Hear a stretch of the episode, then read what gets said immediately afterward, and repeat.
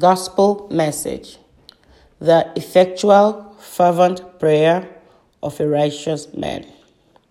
My topic today is based on the verse in the book of James 5:16 that says, "Confess your faults to one another and pray for one another that ye may be healed." The effectual, fervent prayer of a righteous man availeth much. In looking at the phrase, the effectual, fervent prayer of a righteous man availeth much, Apostle James was saying that the effective, fervent prayer of a righteous man produces positive result. So then we can ask ourselves, what is an effectual prayer? What is a fervent prayer? And who is a righteous man? Effective prayer. How a prayer how can a prayer be effective?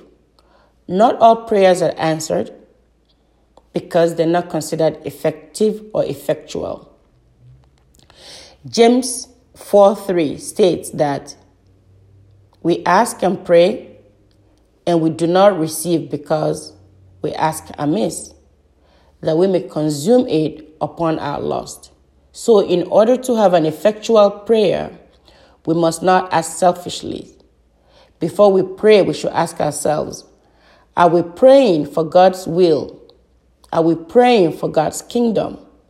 Or are we praying for our own lust and selfish interest? What is a fervent prayer?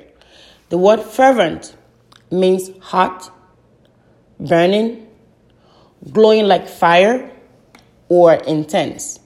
The fact that the word hot was used does not mean loud, obnoxious prayer or jumping up and down in a frenzy, but it just means intense prayer with high concentration.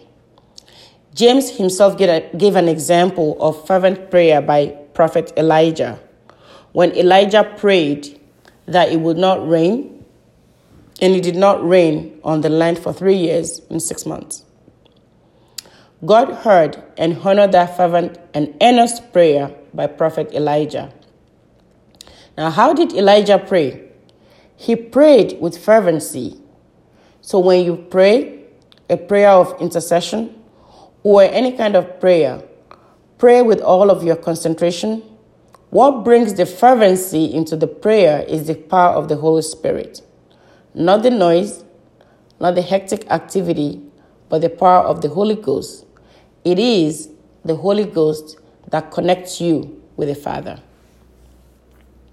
Now, who is a righteous man?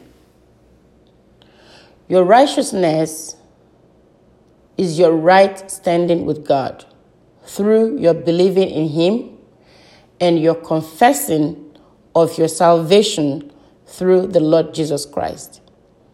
It is that right standing that makes you act right Doing the right thing does not make you righteous. Rather, it is the cleansing through the blood of through the blood of our Lord Jesus Christ that makes one righteous. The book of Psalms states, Mark the perfect man, and behold the upright, for the end of that man is peace. Psalm 33, Psalm 37, 37. May the Lord, in His infinite mercies, direct our ways and make us walk in His righteousness, so that when we pray the effectual, fervent prayer, it will avail. In the name of Jesus, amen.